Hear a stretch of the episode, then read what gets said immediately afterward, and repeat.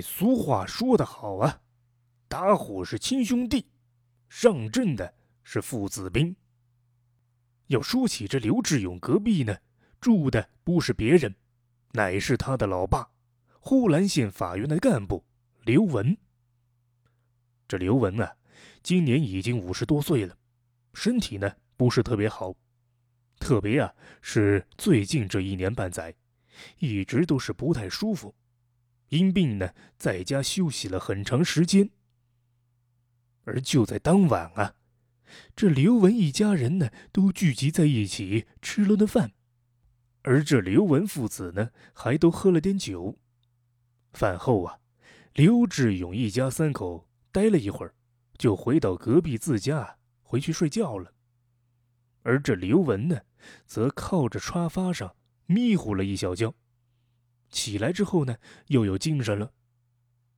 而当外面出事的时候啊，他正与老伴儿和两个女儿是坐在屋内看电视。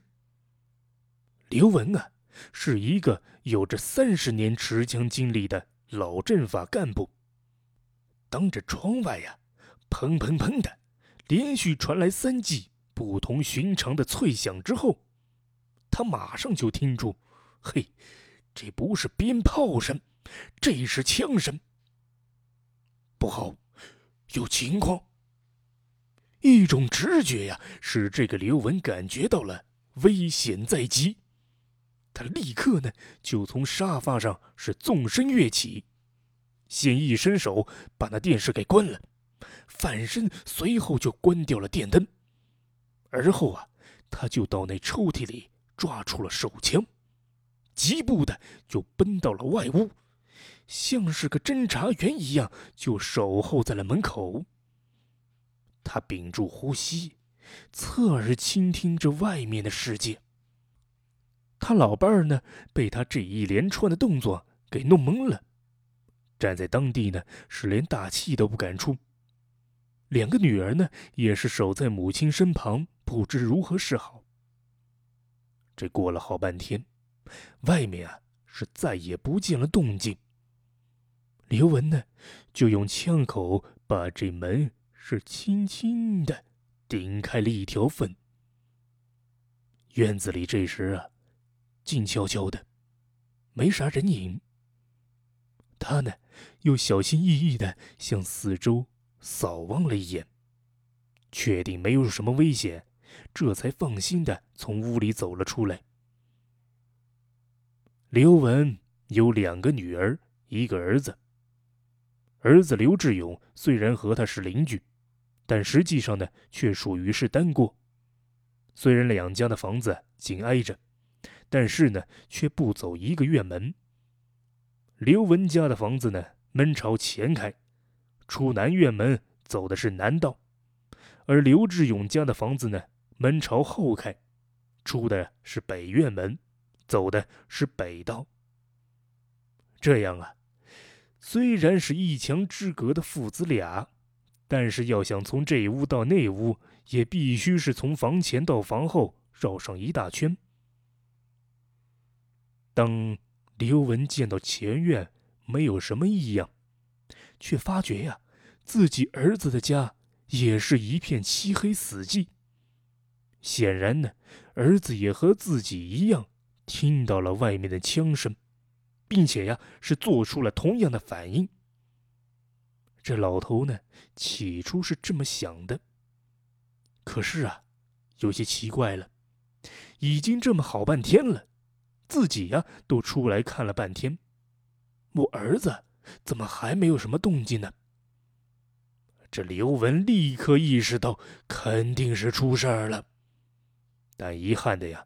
是他没有立刻赶过去，而是呢先回到了屋子，叫老伴儿啊赶紧到东头食杂货店里，尽快的给这派出所打电话。他呀也没叫两个女儿过去，可能呢是考虑到夜深天黑，女孩出去不安全。那个时候啊，还是一九八八年。像居民家里呢，很少装电话的，即便啊是刘文这种中层干部的家里也是没有的。而这东边的食杂货店里啊，安装的是收费的公用电话，而且呀，在刘文家的附近这一片居民中呢，也就只有这一部电话。当下呀，这刘文就打发老伴儿出去给派出所挂电话，自己的，则仍然是留在院中，持枪监视着动静。这刘文的老伴儿啊，今年五十多岁了，本来这心脏就不好。这一紧张呢，更是心跳的厉害。他呀，费了好大劲，才把这东边食杂货店的门给撬开了，却只是啊，干张着嘴，气喘吁吁的，半天呢都不说出一句话，把这店里的老板和老板娘啊，也弄得是糊里糊涂的。直到是十几分钟之后，这刘文老伴儿才喘匀了气。哆哆嗦嗦的通了派出所的电话，但在电话里呀，他却又一时说不清楚是怎么回事儿。光说呀，是他的老伴刘文听到了外面有枪声，好像啊是有人在他家前面打了枪。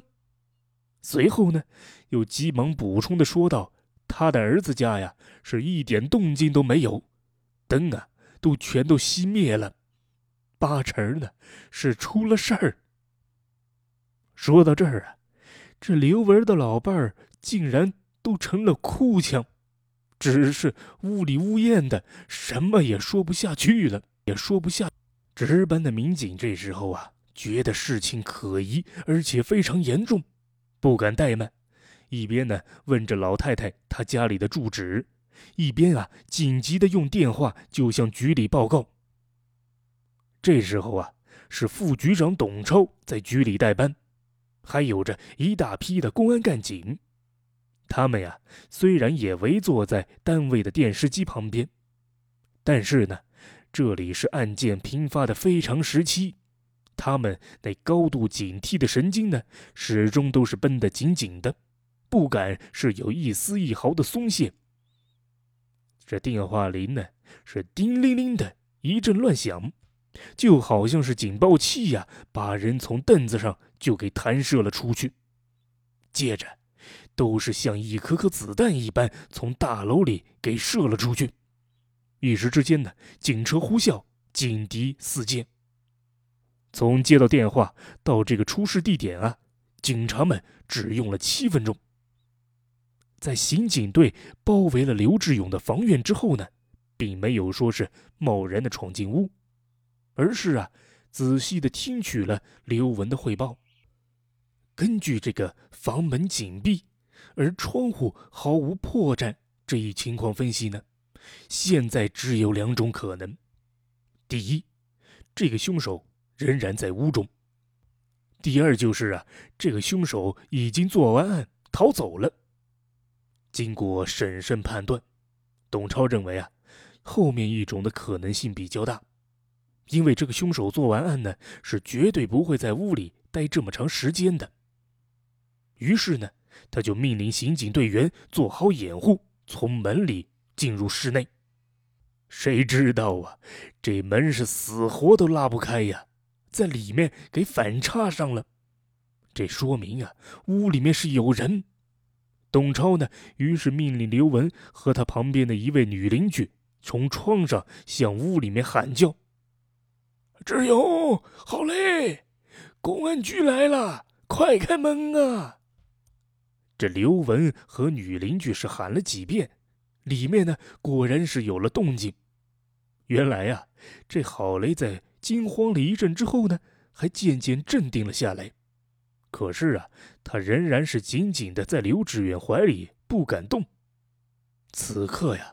这刘志勇的呻吟和喘息声都已经微弱的听不见了，那搂着妻子和女儿的双臂呢，也渐渐的耷拉了下去。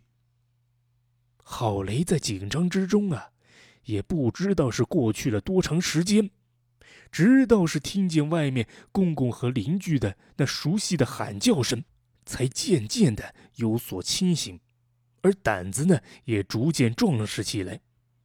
这时候啊，他女儿倒是先恢复了平静，最先的从刘志远怀里给挣脱了出来，叫喊道：“爸爸妈妈，你们快起来呀！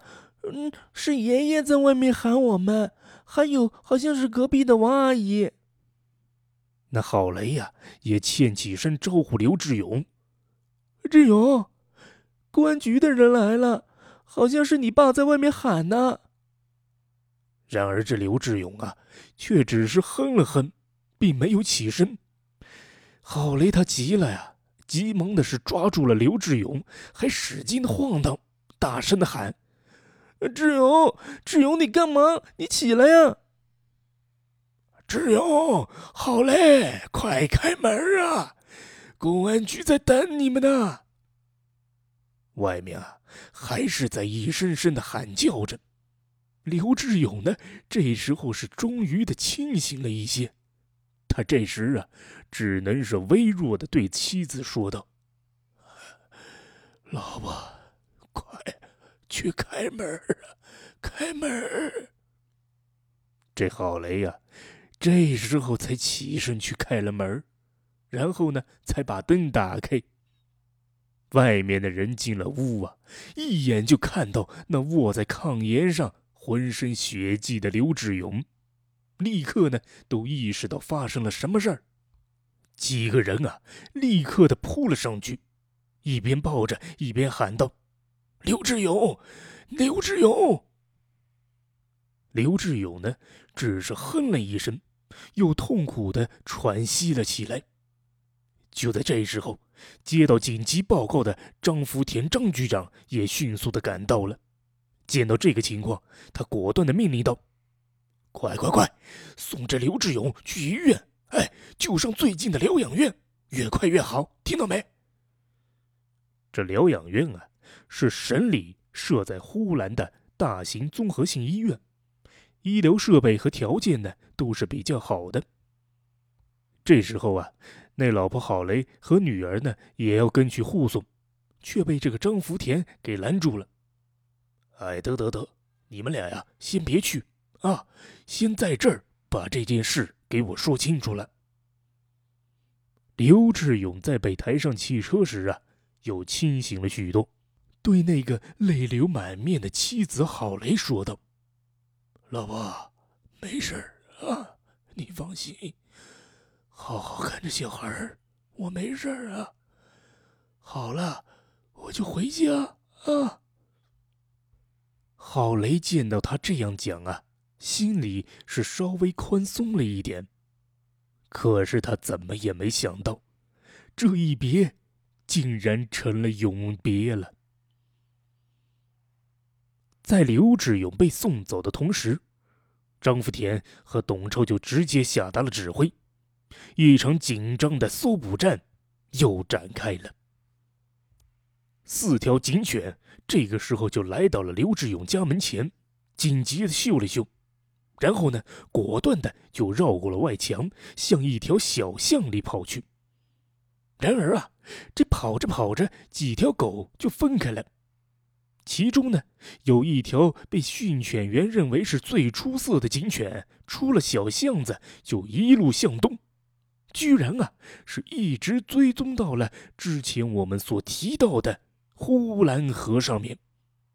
还有，这个时候啊，呼兰河都是冰封一片，在这缤纷的河面上，这条狗却突然的停止了脚步，它呢是左望望。又望望，突然之间还不知道为什么，就舔了一下那冻在冰层里的一个铁矛。不料想啊，这一舔，舌头就被粘在了铁上，一撕，舌头都出血了。警犬是痛叫了一阵，再也是不敢往前去追了。而其他三只警犬呢，都是朝着各自的方向追了一段路之后呢，再也不追了。全都是给停了下来，目标呢也是没有找到。而此时在医院里，抢救那是空前紧张的进行着。不得不说呀，医生们呢都是竭尽了全力。然而啊，因为这时间耽搁的太久，流血太多了，又形成了脑水肿，最终抢救是无效的。此时啊，这专案组还没来得及从刘志勇的口中获得太多的信息，只从这刘志勇简短的几句话中知道，这个杀人犯很强壮，头发不长。在除夕的黎明到来之际，抢救室里啊，传出了令人遗憾终身的痛心消息。法警刘志勇停止了呼吸，和这个挚爱的世界告别了。直到半个月之后啊，刘志勇已经有些精神失常的妻子郝雷，还是不肯相信爱人已经去世，还是经常对自己的孩子念叨着说：“你爸爸就快回来了，就快回来了。”他答应我的，好了就回家。